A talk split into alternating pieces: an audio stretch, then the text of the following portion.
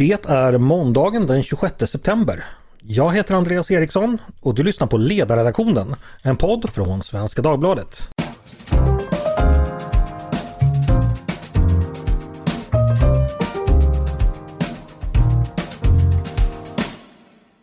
Varmt välkomna hörni! Eh, Iran har de senaste dagarna skakats av oroligheter. Bakgrunden är att förra veckan så dog en 22-årig kvinna som hette Masha Amini i arrest efter att landets så kallade moralpolis gripit henne för att hon inte burit sin huvudduk på rätt sätt. Myndigheterna menar att hon dog av en plötsligt hjärtfel. Hennes familj eh, och många andra tror inte på detta utan tror att det istället berodde på våld från polisens sida. Det här har ni kanske hört talas om. I samband med begravningen i helgen utbröt redan då spontana protester som sedan dess har spridit sig. Eh, vi har i sociala medier fått se bilder på kvinnor som i protest tagit av sig sina huvuddukar och bränt dem. Hittills har oroligheterna spridit sig till ett 80-tal städer runt om i Iran. 50 personer har dödats hittills. 700 har skadats. Över 1000 har också gripits. Vad är det nu som sker egentligen? Eh, vad innebär det här för Iran och för iranierna? Eh, vilka är det som protesterar? Vilket stöd har de? Och vad har blivit regimens svar hittills? Och inte minst, vilken roll spelar då huvudduken i det religiösa styret i Iran? Det ska jag idag diskutera med mina tre gäster som heter Rosby Parsi som är programchef vid Mellanöstern och Nordafrika-programmet vid Utrikespolitiska institutet. Susanne Gottfarb som är författare och journalist och tidigare bevakat Iran mycket. Och Mohammad Falsashemi som är professor i islamsk teologi och filosofi vid Uppsala universitet. Varmt välkomna alla tre! Ja, vi ska väl börja från början, eller vi ska börja med det, det aktuella nu med händelserna som förra veckan. Eh, jag berörde dem kort i inledningen som utlöste detta. Eh, Rosby, vad vet vi än så länge om det som egentligen hände i samband med Masha Aminis död? Ja, Mahsa Amini hon eh, greps då av polisen, jag tror utanför en tunnelbanestation för att hennes slöja satt fel. Så att säga. Och det, det är ett öde hon delar med många andra. Vi vet också redan från tidigare i somras att många reagerade på hur hårdhänt eh, sedlighetspolisen eh, for fram med personerna som de arresterade. Eh, och sen någon gång under den tiden då hon varit i fängsligt förvar eh, så har hon råkat ut för sådana skador så att hon har dött av dem. Mm. Och reaktionerna då, eh, ja jag berörde det också kort, men kan du utveckla lite? Vilka är det som har protesterat, hur har det skett och hur har eh, svaret från myndigheterna sett ut hittills? Ja, dels har det då varit att myndigheterna inte riktigt kommit på det klara med vad det är som orsakade hennes död. Eh, så att då uppstår så att säga protester på grund av det, framförallt från hennes familj, för de vill veta vad, hur kunde detta ske. Och sen har då protesterna spridit sig. Och det jag menar är alltså att hon är ju på något vis crescendot eh, av en situation som redan var väldigt illa och det är det som gör att reaktionen blir som den blir. Det så vi vet redan som förut att sedlighetspolisens framfart är brutal. Jag brukar göra jämförelser med Black Lives Matter, det vill säga att alla vet om att den här situationen finns. Men den får en helt annan brisans när du ser videoupptagningar på kvinnor som släpas i sitt hår in i skåpbilar och deras föräldrar förtydligat försöker hindra polisen från att ta dem därifrån. Och så nu detta då, att en av dem dessutom blir dödad i, under, när de är i fängsligt förvar. Mm. Bara kort, sedlighetspolisen, vilka är det och vad, vad, har de för uppgift i Iran? Ja, den här typen av sedlighetspolis, de utgår, och det kan Mohammed säga mer om för han kan det mycket bättre än jag, men man kan säga att de är så att säga, inspirerade och utgår ifrån en, en rad i en vers i Koranen om att som går i stil med att förbjuda det onda och så att säga påbjuda det goda. Eh, och så de blir på något vis eh, en sorts orwelliansk godhetspolis. De är ute efter att se till att samhällsmoralen ska upprätthållas. Och då ingår i det här patriarkala systemet att en del av det där det är att kvinnors kroppar måste skylas på ett sätt som gör att de är modesta.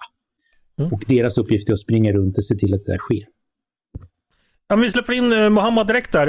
Eh, Sedlighetspolitens, eh, vilken roll skulle du säga att de, de fyller i det, det iranska styret?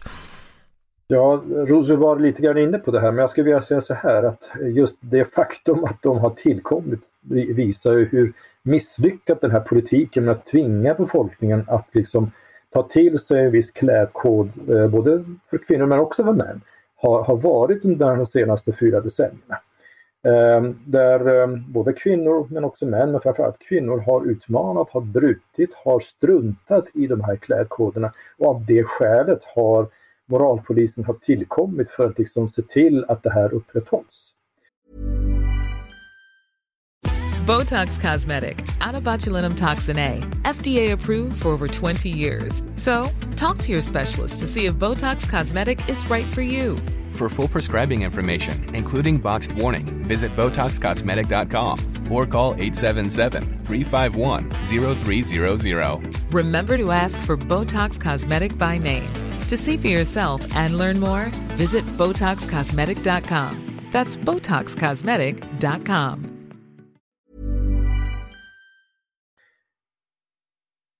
Okej. Eh, vi ska gå tillbaka lite i tiden. Eh, då tänkte jag vända mig till dig Susanne.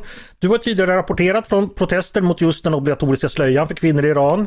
Bland annat de som eh, regimkritiken och journalisten eh, Masi Alinejad eh, deltagit i, som du också intervjuat. Kan du berätta lite om hur de här protesterna har sett ut tidigare och vad blev reaktionerna från myndigheterna den gången?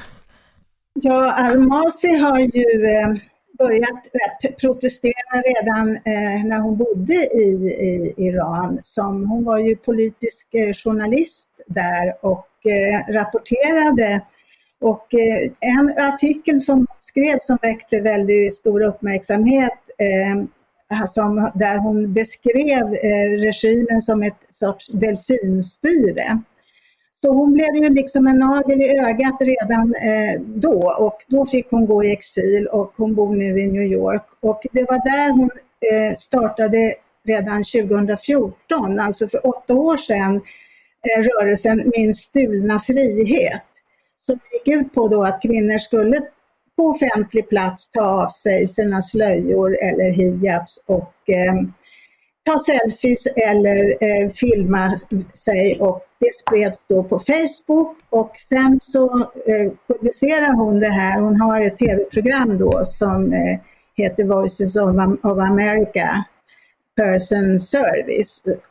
Och sen den rörelsen ledde vidare då till Vita onsdagen eh, där alla skulle klä sig i vitt men i korrekt klädsel. Eh, och det är ju inte olagligt så där kunde ju inte sedlighetspolisen ingripa men det var ett sätt för folk att kunna ta kontakt med varandra och känna igen varandra just för att de var helt klädda i vitt på onsdagar. Så, eh, så blev det någon sorts samlande kraft för de iranska kvinnorna för att deras röst skulle spridas och höras utanför Iran. Eh, och mm. det har hon på, hållit på med nu i åtta år.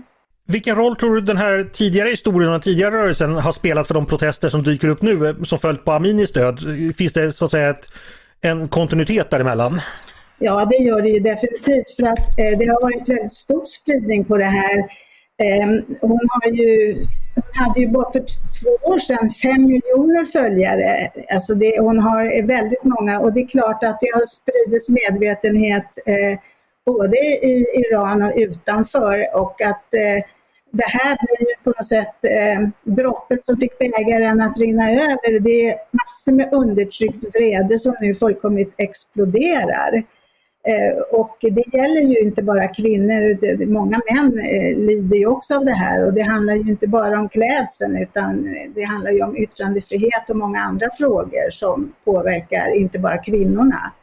Hur, hur, skulle du kommentera det Rosby? alltså så säga, kontinuiteten jämfört med, med, tidigare olika typer av proteströrelser eh, och det som sker nu? Hur, hur ska vi förstå det?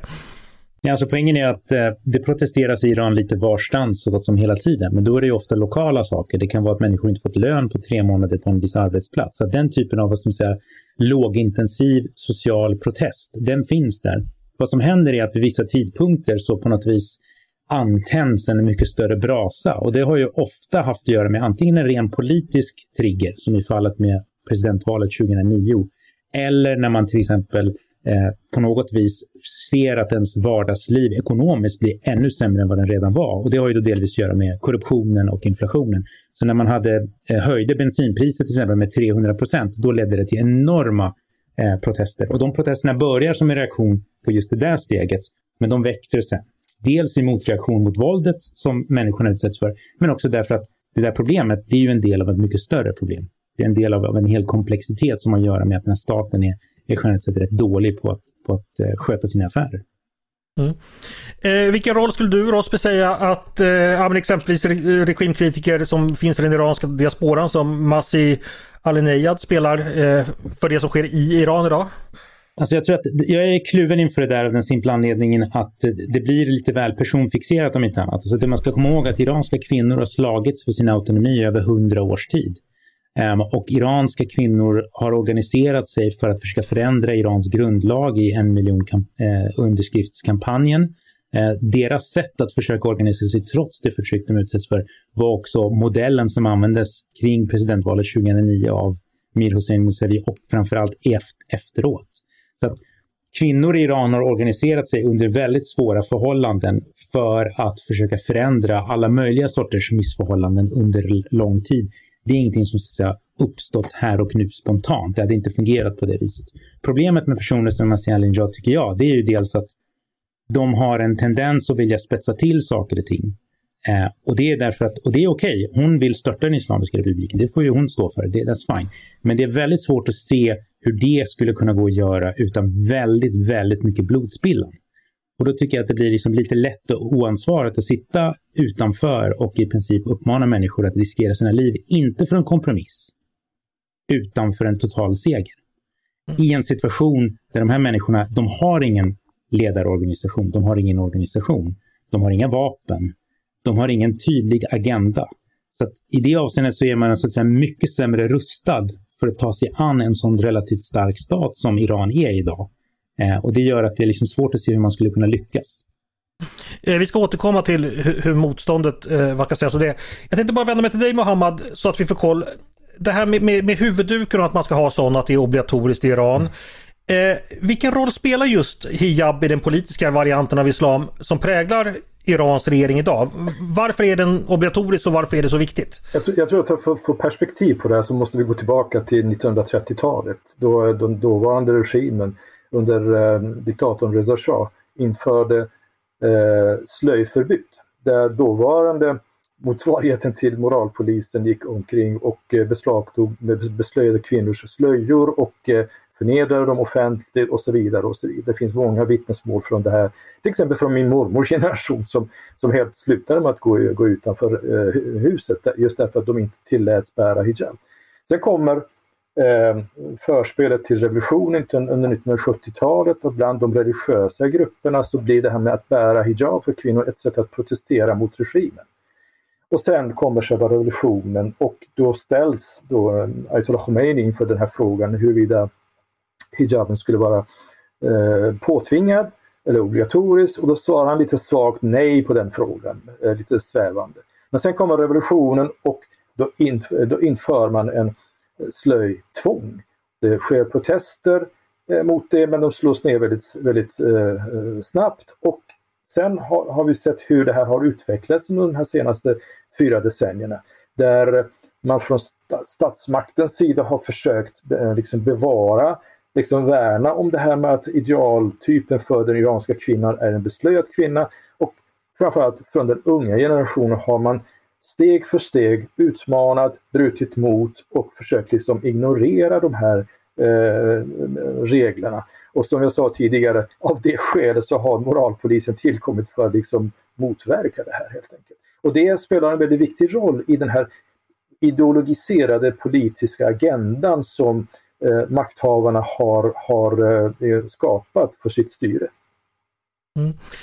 Eh, Mohammad, vad skulle du säga om det går att uttala sig i någon mån för gemene man i, i Iran? Hur, hur, kontroversiellt är den obligatoriska slöjan? Jag förstår att det liksom varierar väldigt mycket mellan olika befolkningsgrupper men går det att ge någon bild av hur, hur kontroversiellt det är? Alltså just med tanke på det som vi har hört tidigare här idag, så hur brutal den här eh, moralpolisen har varit och framförallt den här känslan av förnedring som många kvinnor har upplevt så har det här blivit en mycket kontroversiell fråga och stödet eh, för hijab har faktiskt minskat. Jag såg precis veckorna innan det här eh, tragiska dödsfallet inträffade att, det, det, att på Instagram så skapade en del beslöjade kvinnor gick ut och sa att, att de själva vill bära slöja men de är emot obligatorisk slöja.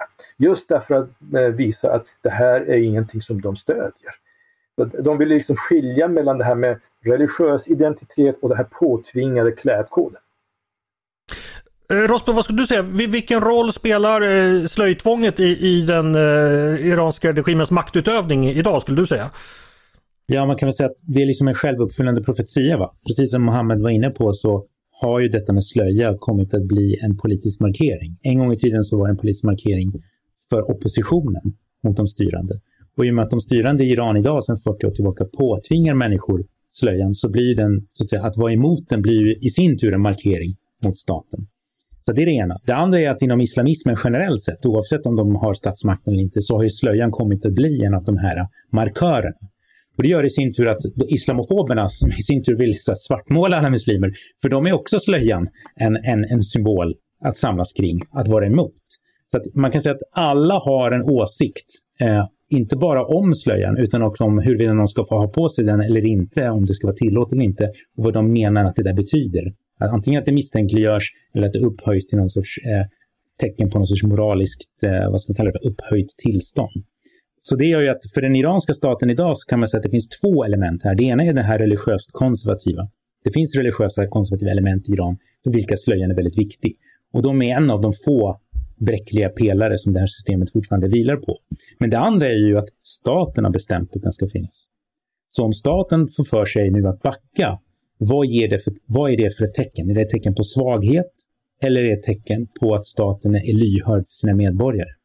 Och då kan man säga att det finns de i staten som menar att vi måste vara lyhörda, alltså backa. Sen finns det de som är mer säkerhets och paranoid så att säga, inställda. De menar att om vi backar på det här, då är det inte lyhördhet, det är ett tecken på svaghet. Och sen kommer nästa krav och nästa krav. Och vips så står vi utan jobb. Mm, ja. Eh, Susanne, vad skulle du säga, vilken roll spelar just motståndet mot hijab i, i kvinnokampen i stort i Iran? Eh, går det att säga någonting om det? Ja, så, som vi hörde nyss så, så står ju hijab med som en symbol för förtrycket mot kvinnorna. För att det, det är ju inte bara att inte kvinnorna får klä sig som de vill, eh, de får ju inte sjunga på offentlig plats eller prata högt och väcka uppseende. De får inte cykla, inte simma, inte spela fotboll. Det är ju väldigt många andra saker eh, som eh, iranska kvinnor i den här kampen menar, kallar det faktiskt för könsapartheid.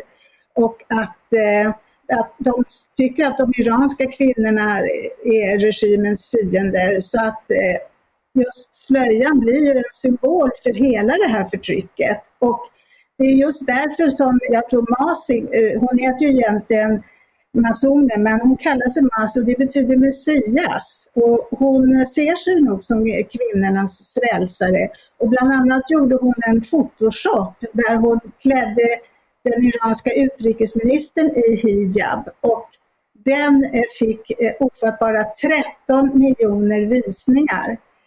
Eh, så där använder man ju hijab just som en symbol för förtrycket mot kvinnorna. Mm.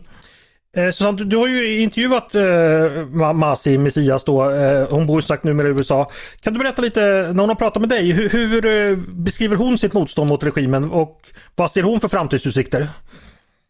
Ja, eh, hon, eh, hon utsätts ju själv för, eh, hon har ju utsatts både för mordförsök och kidnappningsförsök. Man försökte eh, få hennes egen bror Ali att eh, locka henne till Turkiet för att man där skulle kunna föra henne vidare till Iran. Men eh, han vägrade och varnade henne och dömdes till åtta års fängelse.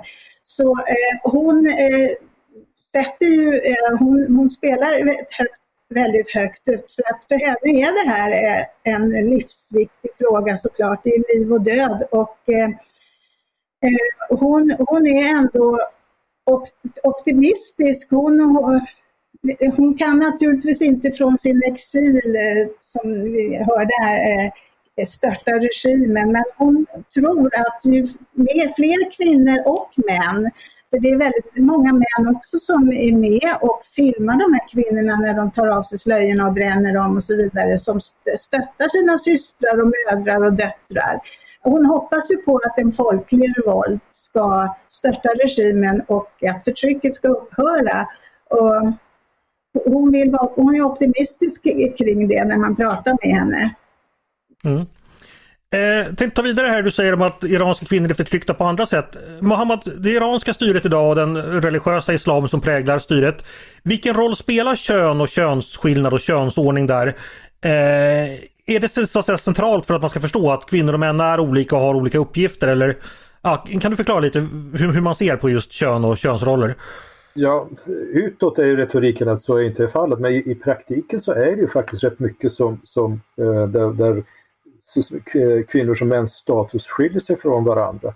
Eh, ta bara ett sånt här eh, problem som, som finns inom rättsväsendet till exempel, där man utifrån den eh, traditionella rättstolkningen som man har så tillmäts kvinnor väldigt begränsade rättigheter. Det fanns en väldigt eh, stark diskussion kring det här med skadestånd som eh, för män och kvinnor som blir utsatta för brott. Ska de få eh, samma nivå av skadestånd eller, eller inte? Och när trycket, eh, för att i, i verkligheten är det så att kvinnor tilldöms lägre skadestånd jämfört med männen. Men trycket och diskussionen, den folkliga opinionen blev så stark att man gjorde som man brukar göra i Iran. Att, att, att man, ska, att man eh, trollar med knäna och liksom, eh, liksom, utan att backa ändå medger vissa saker. Till exempel det här med att ge kvinnor samma skadestånd som männen så har man utan att eh, på, på, det religiösa området gå med på det här så har man ska, skapat en sån fond som går in och täcker mellanskillnaden när det gäller skadeståndet till kvinnor. Så att vi, på, det, på det sättet så ser vi att, att den här väldigt traditionella tolkningen av islam som, som eh, de konservativa ledarna står för i, eh, i, i Iran har bidragit till att kvinnor har i allmänhet en känsla att de, de oftast behandlas som andra klassens medborgare. Och när man i, i media idag pratar om att, så att säga, det här är kvinnornas revolution. Eh, det är förstås en förenkling men, men är det ändå rimligt att prata om att, att det är i huvudsak från kvinnor och en kvinnlig, kvinnlig position så att säga som motståndet kommer i det här fallet? Ja, just, Vad säger du om Mohammed? Alltså just det som händer de här dagarna efter Massa Aminis död så, så är det faktiskt rätt många kvinnor som har tagit steget framåt och liksom står på barrikaderna och protesterar. Men precis som Roosevelt sa tidigare, vi har de här lågintensiva protesterna med jämna mellanrum. För att inte nämna de här stora händelserna. Vi, vi hade ju för bara något, eh, en kort tid en strid kring det här med vattenbristen för bönderna som det, eh, i, i centrala Iran. Där, eh, där de protesterade och slogs mot, mot polisen och, och, och så, eller pensionärer som, som, eh, som inte får tillräckligt med pension och så vidare. och så vidare.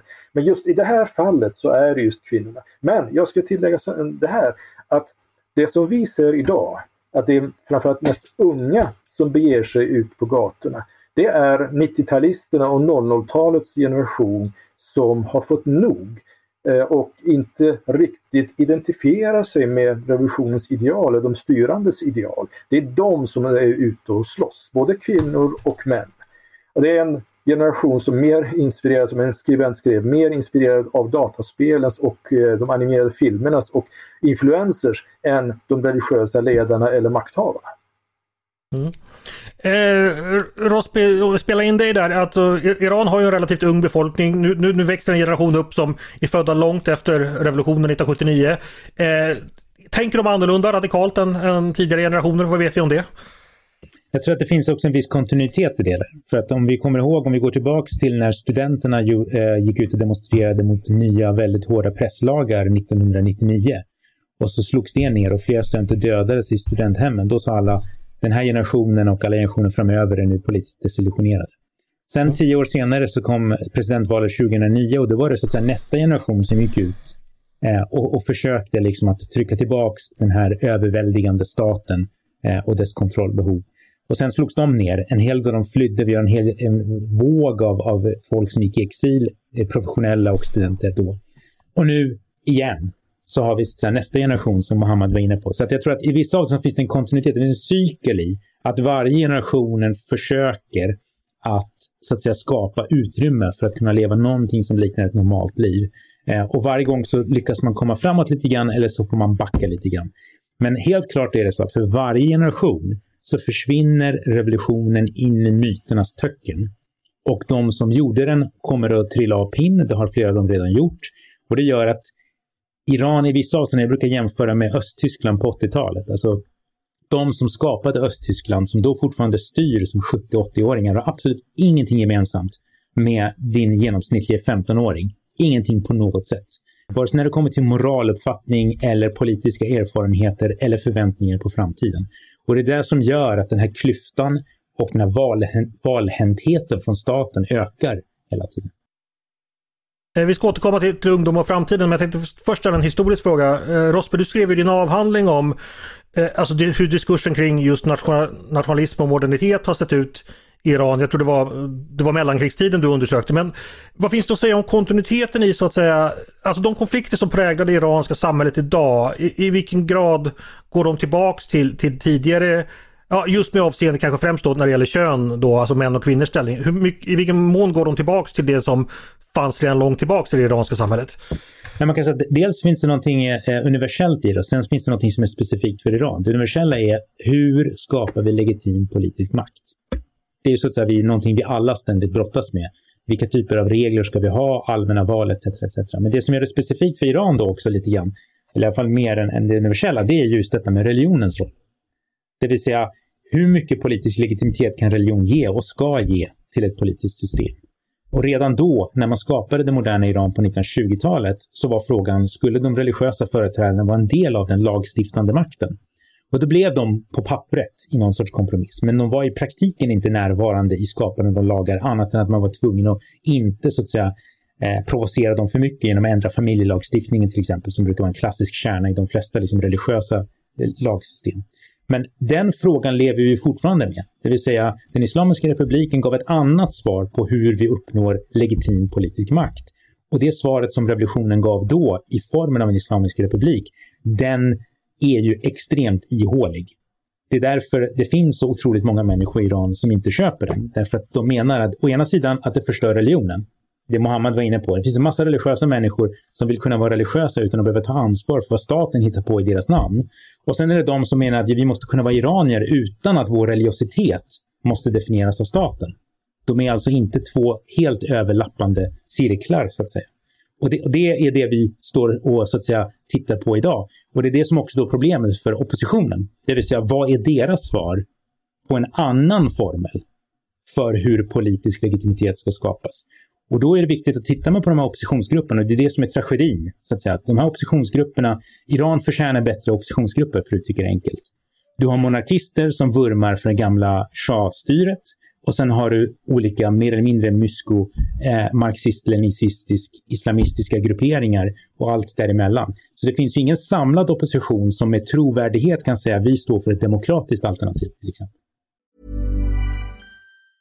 Getting engaged is a moment worth cherishing. A one-of-a-kind ring that you design at Blue Nile can help your love sparkle. Just choose your diamond and setting. When you've found the one, you'll get it delivered right to your door. Finding the right engagement ring can be nerve wracking. At Blue Nile, you'll have the expert guidance needed and a diamond guarantee that ensures you're getting the highest quality at the best price. Cherish all of life's moments and save up to 30% at BlueNile.com. That's BlueNile.com. Men eh, de traditionella religiösa och politiska eliterna, vad är deras främsta maktbas idag skulle du säga, Rosbe? Ja, alltså då, då blir ju kruxet blir ju traditionell. Alltså, Mohammed kan detta bättre än mig, men jag tror att jag skulle slå vad om en flaska bra fransk champagne. Att om vi åkte till Rom och frågade de flesta av dem som har turban på sig där, om de köper det här systemet, så är jag inte säker på att det finns en majoritet för det. Just Nej, därför okay. att deras religiösa, alltså deras föreställning om religiositet som någonting de utövar och rådger den politiska makten och därmed inte behöver ta ansvar för den. Det är det som var Khomeinis stora radikala omvälvning. Att han sa, nej men vi skippar mellanhanden, vi går in direkt själva och bestämmer. Och då måste vi sitta med ansvaret och det är det som är problemet. Mm. Mohammed vill komma in. Mohammed, absolut, kommentar på det Mohammed? Ja, men alltså bara eh, liksom, stödja det som, det som Roseberg är inne på. Bara de här senaste dagarna så har vi sett ett flertal religiösa auktoriteter, religiösa ledare. Senast idag såg jag en, en, en, en, en stor ayatollah har faktiskt eh, uttalat sig väldigt negativt om moralpolisens eh, hårdhänta behandling av, av unga människor. Och det visar ju att, att maktbasen, stödet för den här typen av politik börjar allt mer liksom naggas i kanten, även bland de mest trogna eh, eh krafterna som man traditionellt förknippar med statsmakten. Även hos de grupperna så ser vi att stödet börjar alltmer minska. För då, de inser ju, att de har ju barn och barn, barn och barnbarnsbarn, de är i den åldern så att säga. De ser att hur, hur avlägsna de är från de, de religiösa ideal som, som, de, som de här eh, 80-åringarna själva liksom eh, hyllar. Mm. Eh, håller fast lite vid oppositionen. Susanne, vad skulle du säga när du har pratat med, med, med så att säga, och varit, även besökt idag och pratat med, med motståndsregimen. Vad är det för sorts grupper? Vad kännetecknar dem? Eh, vilka, vad har man gemensamt och vad finns det som splittrar? Eh, motståndsgrupperna, då kvin och Iran menar du, kvin de kvinnorna? Ja, kvinnorna tänker jag då på. Ja. Eh, ja, de delar ju alla samma känsla av förtryck och eh, och eh, vad de har gemensamt är, är ju samma kamp för att det här förtrycket ska upphöra och de, de har inte så många eh, maktmedel att ta till utan det är ju det här att ta av sig slöjan och filma sig själv som eh, att göra sin röst hörd helt enkelt. Och eh, jag vill passa på att nämna också den svensk-iranska filmaren Nahid Persson Eh, alltså man, om man eh, kan titta på hennes eh, film Hör min röst, Slöjans revolution. Därför där kan man ju få höra också mer kring det här vad kvinnorna själva säger. Och hon har ju också med kvinnor som har fått syra kastat i ansiktet på sig. Eh, inte av moralpolisen men det sprider sig ju bland andra män som är, som är djupt religiösa och som står bakom regimen, att de själva då, att kvinnorna inte går säkra på gatorna utan att de plötsligt kan få syre i ansiktet. Flera har ju blivit blinda och vanställda och eh, har skickat dessa videos till eh, Masi bland annat. Men eh, vi får väl hoppas och det är viktigt att man stöttar eh, de här kvinnorna nu eh, både i Stockholm och i resten av världen och att eh, politiska ledare sätter press på regimen och så att eh, deras kamp inte är förgäves. För alla har ju samma mål i de här olika rörelserna. Mm. Eh, Rosberg, vad är din eh, diagnos på den, den iranska eh, styret just nu? Hur, hur, starkt är det? Finns det risk att man skakas på allvar av den här typen av protester? Att det skulle helt enkelt kunna bli något skifte åt något håll? Jag tror att eh, ibland så är det någonting, alltså det är någonting som folk ofta hoppas på eh, och det får de ju göra. Men kanske att man ibland liksom låter hoppet bedra eh, den kalla verklighet vi lever i. Hittills har det i alla fall varit så att den iranska staten har varit väldigt stabil. Alltså den har mycket större resurser för våld och kapacitet till våld än, än vad många vill inse. Sen är det ju självfallet också så att för varje gång som de måste gå ut och göra så här så förlorar de i legitimitet och auktoritet. Så att skulle det här, skulle vi extrapolera, vilket man inte kan göra, eh, så enkelt är det inte, men skulle man extrapolera från det här så förr eller senare så kommer det här bli fullständigt ohållbart. Eh, däremot så tror jag inte att vi är där nu och det finns väldigt många olika grupperingar inom den politiska eliten. Så det är inte som att de alla vill exakt åt samma håll på samma sätt. Så det finns ju också så att säga, eh, olika skiljelinjer där inne som vi inte utifrån riktigt kan se hur den diskussionen går och vem som kommer vinna dagen. Det som är ofta tyvärr problemet är just att säkerhetstänket, att tänka att vi måste ta i med hårdhandskarna, brukar vinna dagen. Eh, och det gör då att det finns risk för mer blodspillan utan att någonting i, i sak förändras. Just eh, vi kan ju tyvärr inte på bara ett enda program fånga alla nyanser, men jag tänkte fråga er alla tre. Finns det någonting ni skulle vilja lägga till till den här diskussionen som ja, ni tycker brukar missas eller som är viktigt att komma ihåg, eh, som ni skulle vilja att lyssnarna tar med sig? Eh, vad säger du Susanne, vill du skicka med någonting? Ja, jag tycker nog att vi har sagt allt som är viktigt. Det, det viktiga är ju att man fortsätter att stötta eh, den här revolten och kvinnorna. Och nu har det ju varit demonstration på Sergels torg i Stockholm. Och eh, det kan sprida sig i andra länder och att även politikerna skärper sina sanktioner och eh, pressar regimen. För att det är väl sådana saker som kan få den att falla kanske mer än eh, gatuprotesterna som ju väldigt eh, brutalt slås ner. Mm. Eh, Mohammad, samma fråga till dig. Någonting du vill skicka med som du tycker ofta ja, kanske missuppfattas eller som inte kommer fram så tydligt alltid? Jag tänkte bara spinna vidare på det som Roosevelt var inne på, det här med vad som kommer härnäst. Alltså det här med ökat våld mot demonstranter eller om man kan eh, förvänta sig någon form av förändringar.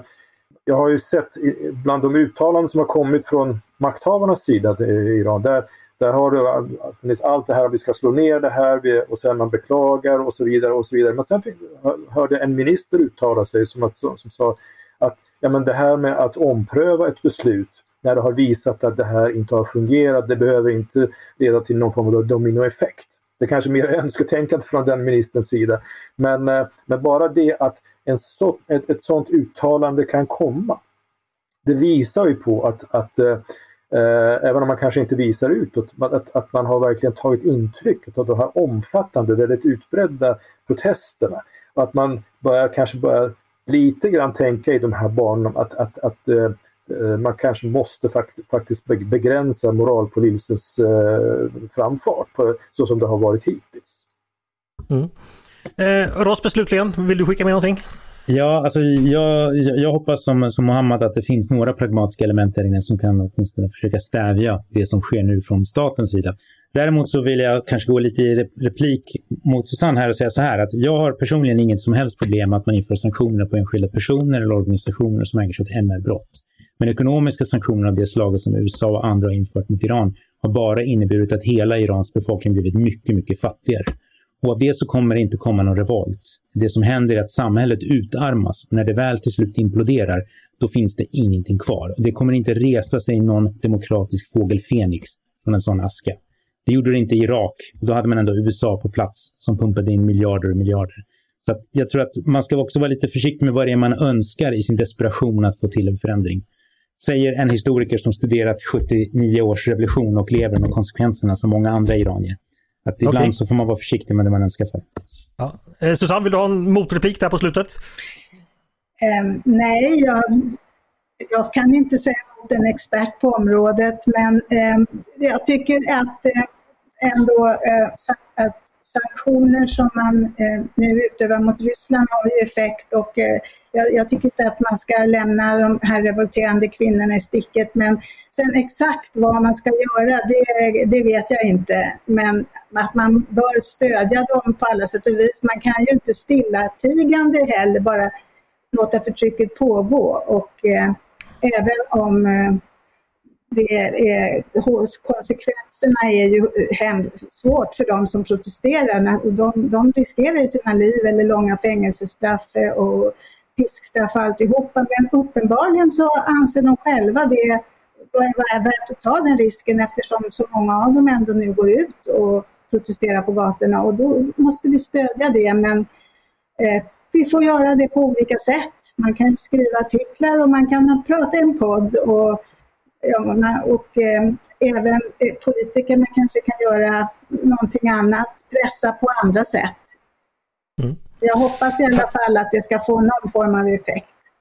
Ja, Tack för det eh, och tack till alla tre, eh, Rosby Parsi, Susanne Gottfarb och Mohammad Falsashemi för att ni ville komma och prata med mig idag. Tack så mycket! Och tack till er som har lyssnat också på Ledarredaktionen, en podd från Svenska Dagbladet. Ni är varmt välkomna att höra av er till oss på redaktionen med tankar och synpunkter på det vi precis diskuterat eller om ni har förslag på det vi ska ta upp i framtiden. Då är det bara att mejla till ledarsidan snabel svd.se. Dagens producent, han heter Jesper Sandström. Jag heter Andreas Eriksson och jag hoppas att vi hörs snart igen.